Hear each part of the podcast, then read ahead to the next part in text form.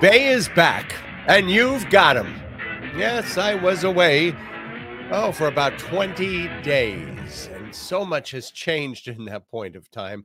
I just got back a day and a half ago, and I was thinking of skipping this podcast because, uh, you know, I didn't have a lot of time eh, to prepare. But so much has changed that I just felt compelled to talk about it. Albert Reinoso, the producer of the podcast, did you miss me?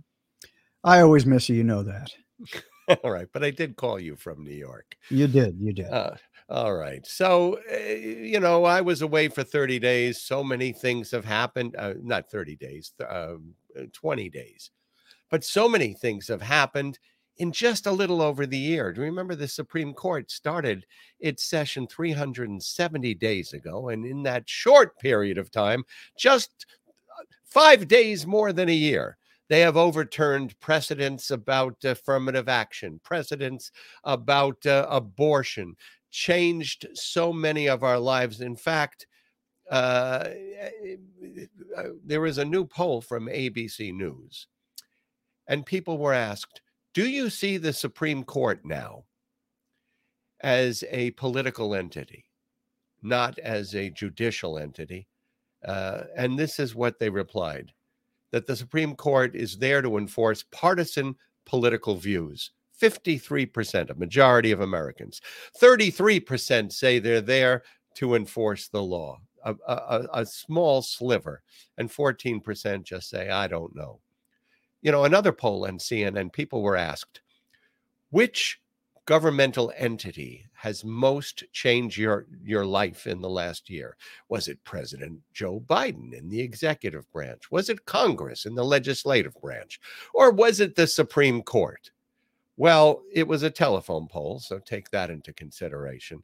But more than 30,000 people answered, and over 70% of them said it was the Supreme Court that had the most effect on their daily personal lives a court that most people see as partisan, and a court that most people see was created through a conservative partisan entity and a process that denied Obama appointing another Supreme Court justice. Trump got three. So what's changed?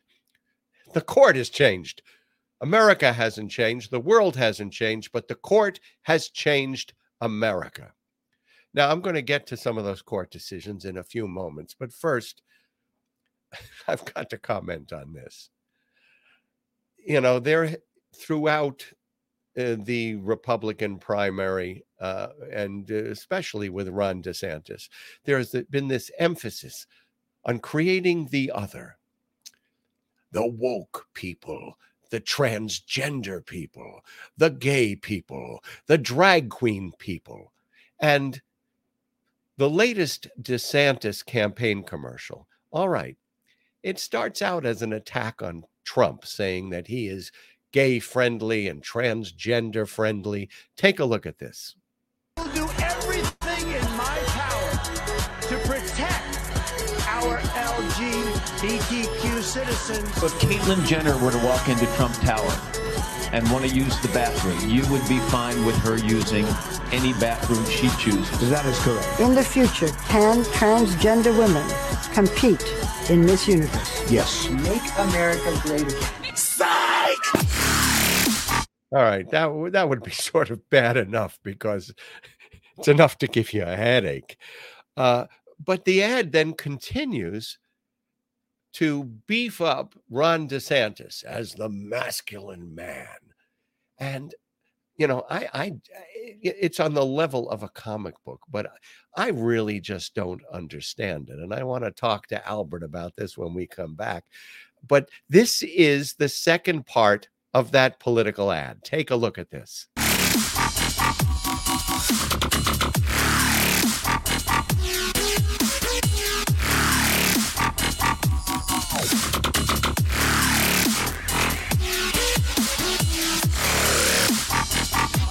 Cannot think of anything more horrifying. It really has shut down rag just produced some of the harshest, most draconian laws that literally threaten trans existence. Congratulations, Rob Hussein. Mission accomplished. You win.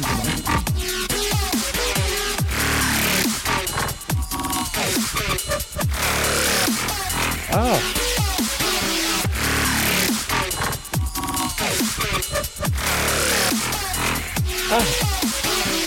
Oh, they could show that to terrorists at Guantanamo and uh, get them to confess everything.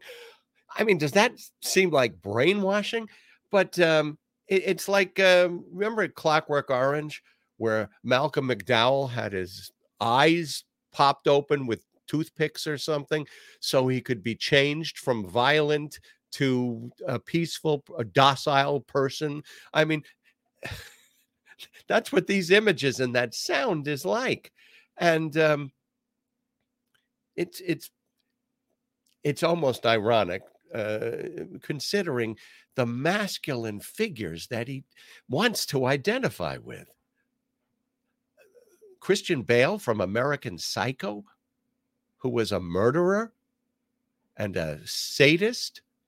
Um, the Wolf of Wall Street, who was a criminal and a misogynist.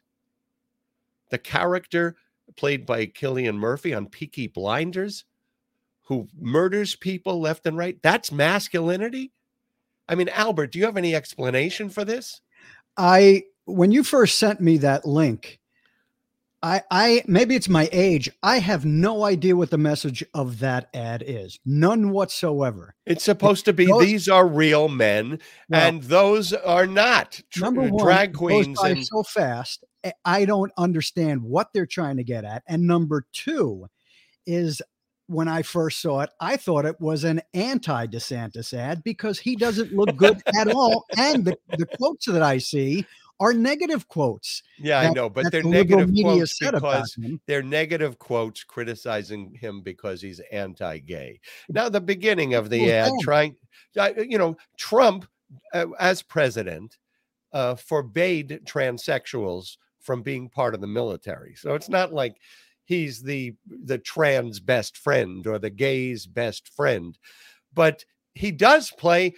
I've never understood this either. He plays macho, macho man at his rallies, which is the Village People, a gay group, which is sort of satirizing um, the hyper masculinity in our culture, right? I don't think that a lot of the people that are putting these ads together, or the, certainly the politicians themselves, I don't think they have a clue as to what society is about and and what the icons of society are now or in the past. I don't right. think they know. Just like the Bushes never knew what the price of milk was, this is the same thing. They don't have a clue on what. yeah, they're detached. They're detached from reality, Yes. is what we all know. No, okay. So, uh, you know, uh, Trump playing macho man and these people dancing around who who don't like gays, who are anti-trans, and they're dancing to the village people who are icons satirizing uh, male uh, masculinity in our culture. Uh, you know, it, it it's all ironic. Now, when I was in New York, I visited one of my favorite museums, the New York Historical Society, and they had an exhibit on gay life in uh, New York City, and specifically about a an artist called uh, J.C. Leyendecker, who, for the first half of the 20th century, created icons of American masculinity. He had football players, uh, big muscled rowers. He had sailors. He had the, he was the guy responsible for, maybe you remember seeing these, the arrow shirt men who were muscles were like bulging through their shirts. Well, it turns out that J.C. Leyendecker was a gay man who lived with his lover for most of his life.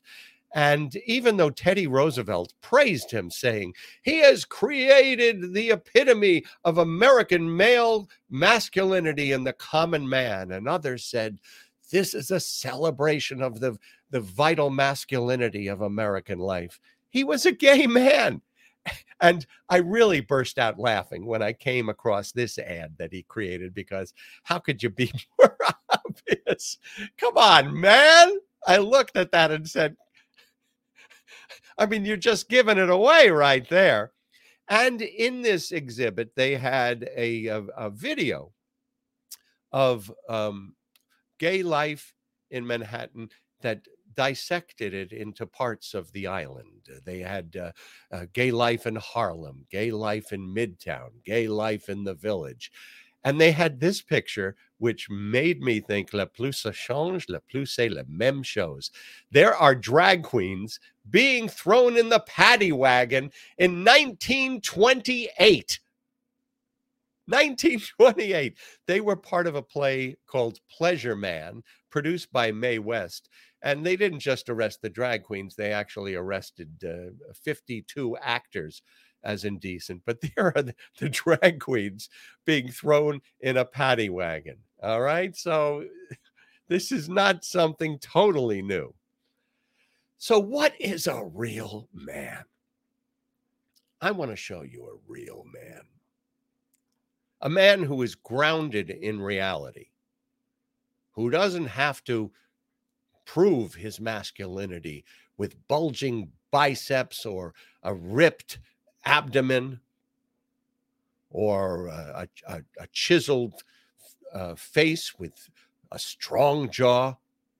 No, it's a man who uses his brain and is probably one of the most, no, he's not probably, he is the most articulate uh, member of the American political scene.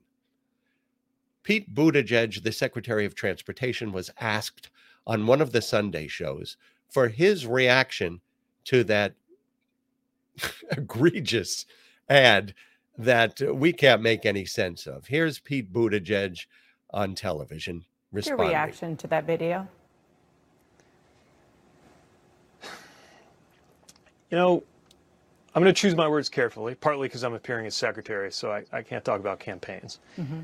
And, and I'm going to leave aside the strangeness of trying to prove your manhood by putting up a video that splices images of you in between oiled up shirtless bodybuilders and just get to the bigger issue that, that is on my mind whenever I see this stuff in, in the policy space, which is, again, who are you trying to help? Who are you trying to make better off? And what public policy problems do you get up in the morning thinking about how to solve? You know, we're focused as an administration on how to get things done to make people better off. I spent my week traveling around the country to places that are benefiting from infrastructure funding. We were in Appalachia in an eastern Kentucky community that's been wiped out by floods repeatedly, and we're bringing them highway funding that's going to help them not only improve the road, but also improve the dam and protect them from floods in the future. A few weeks ago, we were in North Dakota where there's a railroad crossing that was a community headache for decades. And thanks to President Biden's bipartisan infrastructure funds, we, we finally have the, the resources to do something about it. And we're going to make that uh, uh, better and have it not be a problem holding back first responders. These are the kinds of problems that most of us got into government, politics, and public service in order to work on. And, and I just don't understand the mentality of somebody who gets up in the morning thinking that he's going to prove his worth by competing over who can make life hardest for a hard hit community that is already so vulnerable in America. Now, that's a real man in my opinion. in fact, if I may be so bold as to say, I have a man crush on Pete Buttigieg. And if this country should ever be so lucky to have him run and win a position in the White House as president, I would be fully supportive of him. All right. As would I. Oh, and, okay. and, and the only the only thing wrong with with him being president is it's tough to say his name. Other than that, perfect guy. Oh, oh there's one more thing. He's a gay man. oh, yeah. So. All right, all right. So that was Pete Buttigieg, but uh, you know the DeSantis campaign isn't finished with this yet. Uh, remember what was it, George Bush? It's a, an infamous ad, the Willie Horton ad, and people said, "Oh, this was there to stir up fear, resentment, and hatred towards Black Americans." Remember the Willie Horton ad? Uh, uh, you know, during the um, Bush Dukakis. This is Bush, the father, Dukakis campaign, and it was notorious. But in this campaign, No, people did react. Even the uh, the uh, log cabin Republicans who are gay conservatives. I wonder what Peter Thiel, who is uh, gives his billions of dollars to conservatives, I wonder what he thought of that ad, uh, Mr. DeSantis. But we do know who sprang to his defense when there was criticism of the Ron DeSantis ad. His lovely wife, a former broadcaster who knows how to use the camera, but she came up with this backup ad for the homophobia in the DeSantis campaign. Erica, Take a look at this. we've witnessed a lot and put up with enough. You guys gotta go. He is arresting her for being on a public playground. Her kids are here. What are We've been forced into silence.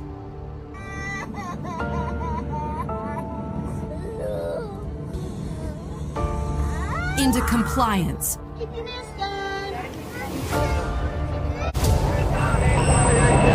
Enough is enough. When you come after our kids, we fight back. Because there's nothing we won't do to protect our children. They're not yours. These are our kids. Our nation's children are all our children. We will not allow you to exploit their innocence to advance your agenda. And we have finally found our fighter. We're not going to let you impose an agenda on our kids. We're going to stand up for our kids. We must restore sanity in our society. We need every mama and every grandmama in every corner of the country to stand up and fight back by electing Ron DeSantis President of the United States of America.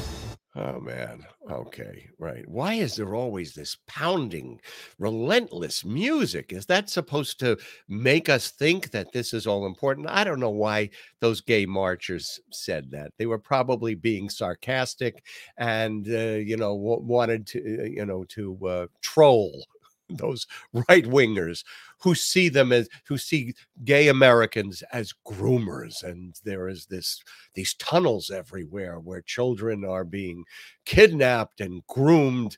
Uh, you know, like the guy at at Comet Pizza who went down to free the children that Hillary Clinton was abusing and killing. I mean. It's just craziness. But I think that uh, the DeSantis should share the Julius Streicher Award.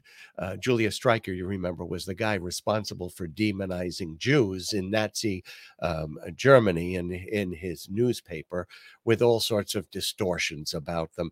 They should get the Julius Streicher Award for demonizing a group of human beings for political advantage.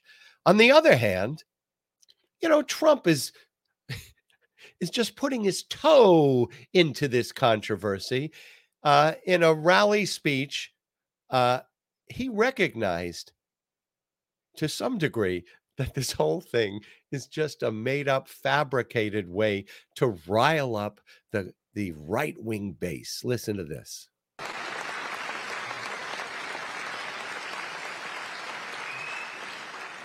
It's amazing how strongly people feel about that. You see, I'm talking about cutting taxes. People go like that. Talking about talk about transgender. Everyone goes crazy. Who would have thought five years ago you didn't know what the hell it was? But one. yeah, you wouldn't know what the hell it was. And now it's the number one issue in the DeSantis campaign. Oh, it's woke, it's transgender, it's gays. All right, so let me get to the Supreme Court decision that also uh, pertained to gay Americans. Now, in order to have standing before a court, meaning you have the right to bring a case before a court, the plaintiff must show an injury in fact. Remember that phrase an injury in fact to their own legal interests. For instance, Rosa Parks sat in a bus seat that was designated for Caucasians. She was arrested. They took her to jail. She was fined. All right, the case Lawrence versus the state of Texas, um, which legalized uh, um, sexual activity between consensual adults. Lawrence went to jail. I, I I don't know the explicit sexual act he had, but he was observed ha- having uh, gay sex with another man, and he went to jail. Griswold v. Connecticut, which gave us the right to uh, buy contraceptives. There was a doctor in that case. He was giving out contraceptives. He was arrested and went to jail. They all had injury in fact to their own legal interests, even beyond their own legal interests. It was injury to their freedom. They were locked up. Now, there's a case with a Christian website designer who claimed in her legal pleading that she had been contacted by a gay man who wanted to have her create a website for his gay wedding. And she, under tech, a Colorado law, you cannot discriminate against uh, uh, people because of their sexual orientation. Now, when they went to court, it was discovered that the case is about an imaginary website that might or might not exist in the future. This woman hadn't even, as far as I know, created uh, uh, websites for marriages. So she imagined, oh, someday I might want to do this. It's about an imaginary same sex couple that did not exist nor request an imaginary um, uh, website for their imaginary wedding. And the whole conflict exists, in my opinion, because of the imagined existence of some guy up in the sky who incinerates gays uh, uh, because he doesn't like them. And the Supreme Court, you know, they they they uh, give cert, meaning that they decide to take a state uh, case. They don't have to take every case. There are so many, cases, but they decided to take this case, although there was no injury in fact. And they took this case and they found for the Christian website designer. The only thing that exists in this case is the Christian politi- political organization, uh, Defenders, what, American Defenders of Freedom, I think it is, who pushed this case into the Supreme Court. Um, and the resentment and hatred that some people have for gay Americans. You know, the Roberts court already had a verdict before they even deliberated. They just needed a court case to come to them. I don't know. Websites? I mean, so suppose you give the website person all of the written stuff you want in there, all of the pictures that you want in there. What is their personal contribution? They go to a computer, they put up the um, the uh, information you've given them. They put up the picture. They ask you to choose a template.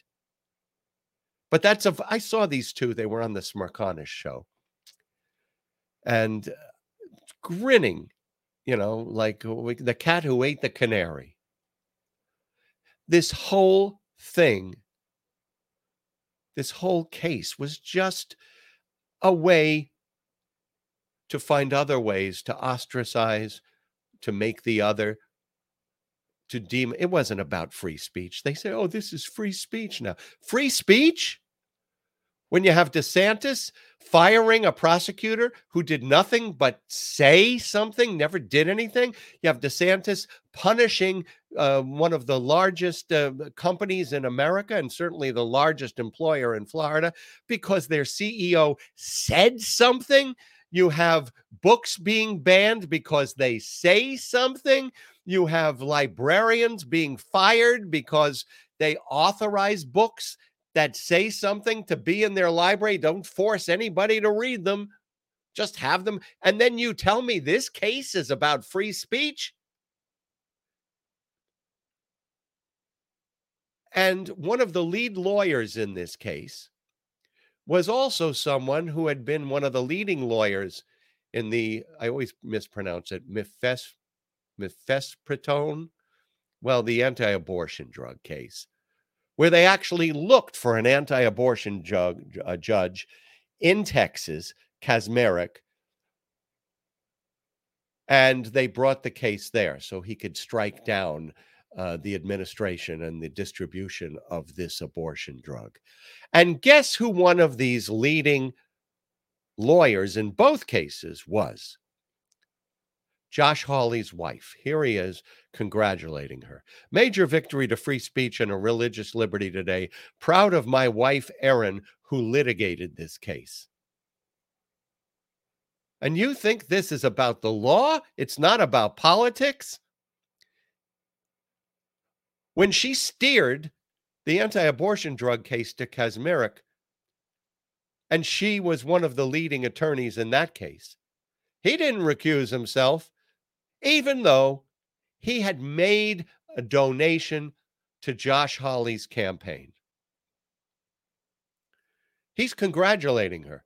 He's congratulating her because she entered a false statement into her leading uh, into her pleading as a plaintiff before the court. And that was either deceptive or it was irresponsible, indicating that she did not do her due diligence. You're supposed to, you know, you're not just supposed to grab things from here and there. You're supposed to look into them to make sure these facts are verifiable. That's one of the things that got Giuliani in trouble and disbarred because he was flooding the case, he was flooding cases with information that simply was not true. And he did not do due diligence to confirm those facts. Well, she didn't either. There is no gay wedding, there is no gay man asking for a website. All right. So the other case was affirmative action that we talked about. Clarence Thomas, of course, this has been his bet noir for years. He's tried to get rid of affirmative action, even though he conceded, and this is a quote from him God only knows where I would be today if not for the legal principles of equal employment opportunity, critical to minorities and women in this society.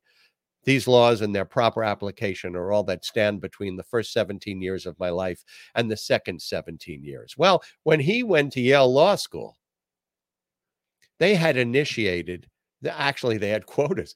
They wanted to reach a percentage of their law students that was 10% African American. Now, listen, uh, I understand why they're saying, oh, we've made progress. But for them to say that we have a colorblind society is ridiculous. And the latest Supreme Court justice said that. With let them eat cake obliviousness, the majority announces colorblindness for all. But deeming race irrelevant in law does not make it so in life. And it's and, I think her statement stands. She probably wouldn't be on the Supreme Court. Neither would Clarence Thomas. Probably Obama might not have uh, uh, been admitted to Columbia or Harvard. If not, it doesn't mean that he was uh, less capable. Michelle Obama, too the way our world has changed in many ways black newscasters, black politicians, black members of news organizations. Uh, in fact, I've, I've found that the most articulate people that speak to me, people like Jamul Bowie or, um, or Obama or um, Elijah Cummings or Stacey Abrams all of whom have advanced college degrees. They're they're my favorite people, other than Pete Buttigieg, who is gay, who articulate the problems facing America. Now, a lot of this is based on uh, what the Federalist Society has done, and there are about six ways that you could interpret the Constitution. And of course, it has to be interpreted. You can't just look at the words, you can't just look at the history and know, oh, what was this guy thinking when that happened? For instance, uh, to pick the most obvious and repeated example, what is cruel and unusual punishment? I mean, what we're talking about today are these judges going back to 1789 and saying, well, what did they have then when they made these things? I'm, I'm reading this book. It's called Worse Than Nothing The Dangerous Fallacy of Originalism by Erwin Chemerinsky, who is a uh, law professor at uh, Berkeley. And an interesting book. I don't want to go too much into it, but one of the things that has been said about originalism is that it's like going to a cocktail party that's crowded and jammed with people, and you scour the mob looking for your few friends who might be there to try to find them. Yes, history is a grand buffet, and you can pick something here or pick something here. You want a good example? All right, there was a recent case um, at the Supreme Court called U.S. Term Limits versus Thornton. In that case, some of the people in the majority opinion um, cited um, Joseph Story, who was one of the early Supreme Court justices. He was the youngest Supreme Court justice in our history, 32 years old when he was appointed to the court, I believe, by Thomas Jefferson. And he's esteemed as a great uh, uh, jurist. But um,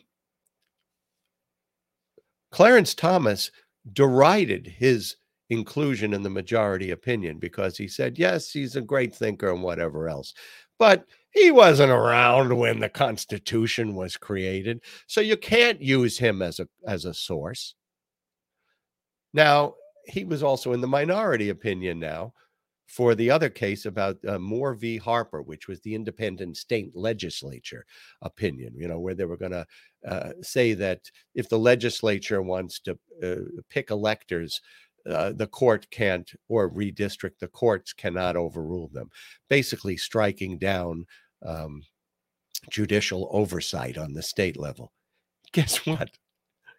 Clarence Thomas cited Joseph Story in his minority opinion. And you know, the people in the majority, uh, it didn't go unnoticed. They mentioned this. On one hand, you're saying we can't refer to him as a constitutional authority because he didn't create the Constitution.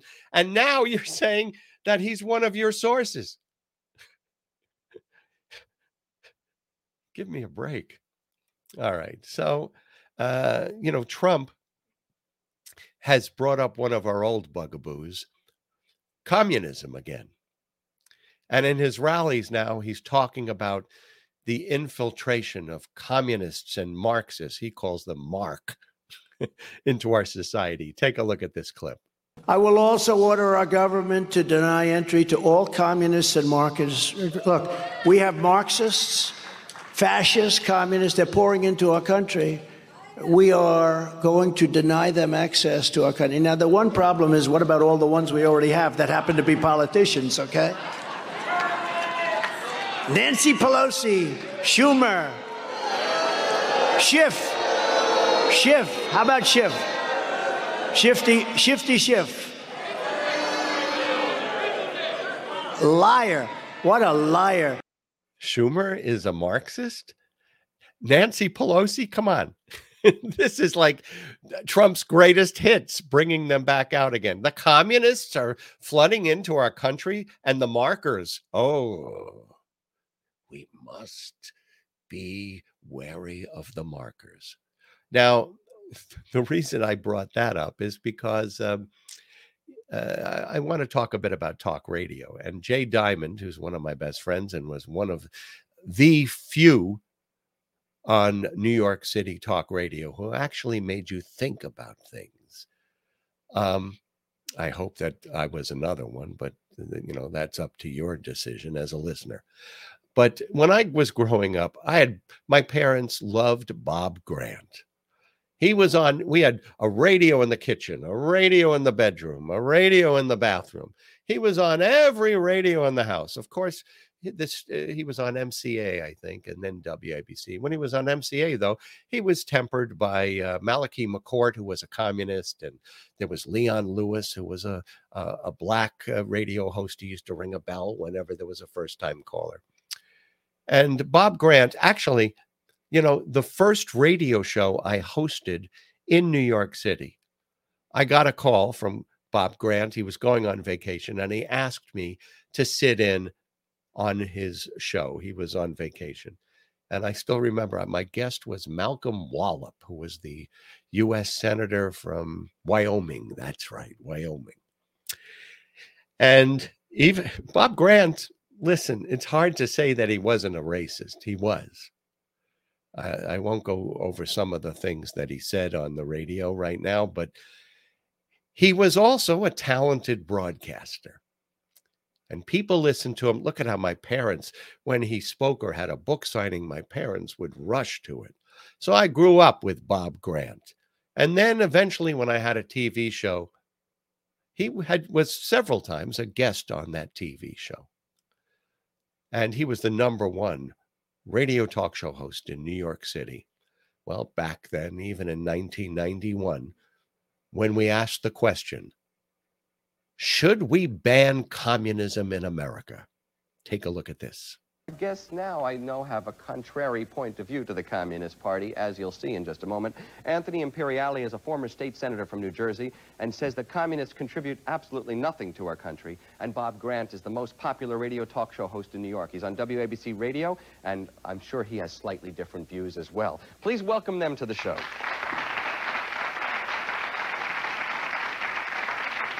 Beginning, I pointed about, uh, out unemployment at its highest levels in about 10 years uh, very high in the New York metropolitan area. We have a terrific problem with homelessness and people on the streets, with poverty.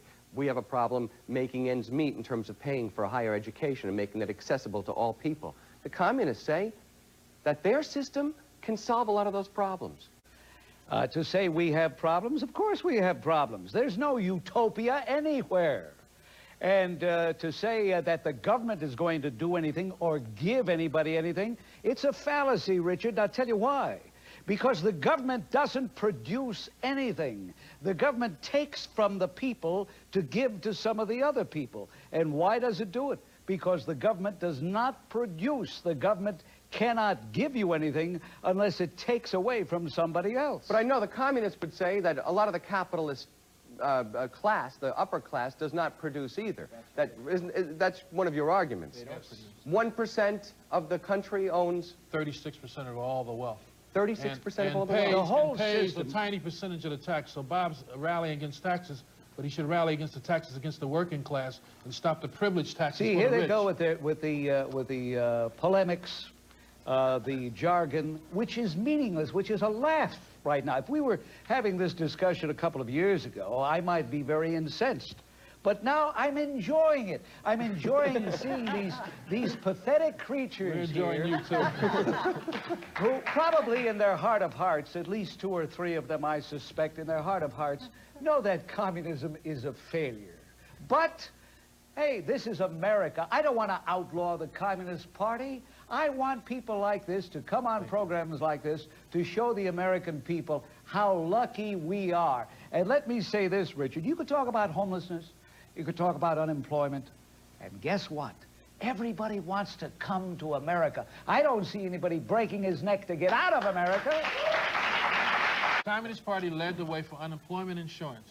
I'll the try. Communist Party advocated Social Security before anyone. It was called a socialistic system. Now it is practiced. The Communist Party said that this, the government has a responsibility to help those when they had hard times. That was the meaning of unemployment compensation. It was called a socialistic idea. Now it is integrated. These are the things the communists brought forward. Okay. Does anybody here know what central planning is? It was the keystone of the communist economic system. What it meant was a commissar in Moscow would tell a factory in Vladivostok they had to make 100,000 pairs of gloves. They would make the gloves, and then nobody knew what to do with them. They had no orders. Nobody was buying them. Nobody needed them. And then next year they would get another order Because there was no supply and demand. The, the marketplace didn't work under the precepts of supply and demand, right? There was no such thing as supply and demand. But let me ask you this too, Bob. And I've never asked you this. Do you believe that housing is a right or a privilege that you get when you work and pay your rent? Well, I think housing is a uh, is a privilege, a, right. Hey, look, uh, give me one of those uh, fancy schmancy places up in uh, where is it, Saddle River? Hey, that's my right. I'm an American citizen. I'm going to walk in there, knock at the door, and say, give it to me. Come on, cut it out. I mean, And besides, I didn't say there was anything wrong with somebody living better than somebody else. I want to live better than you. How does that grab you? But I want to work for it. I don't want somebody to give it to me.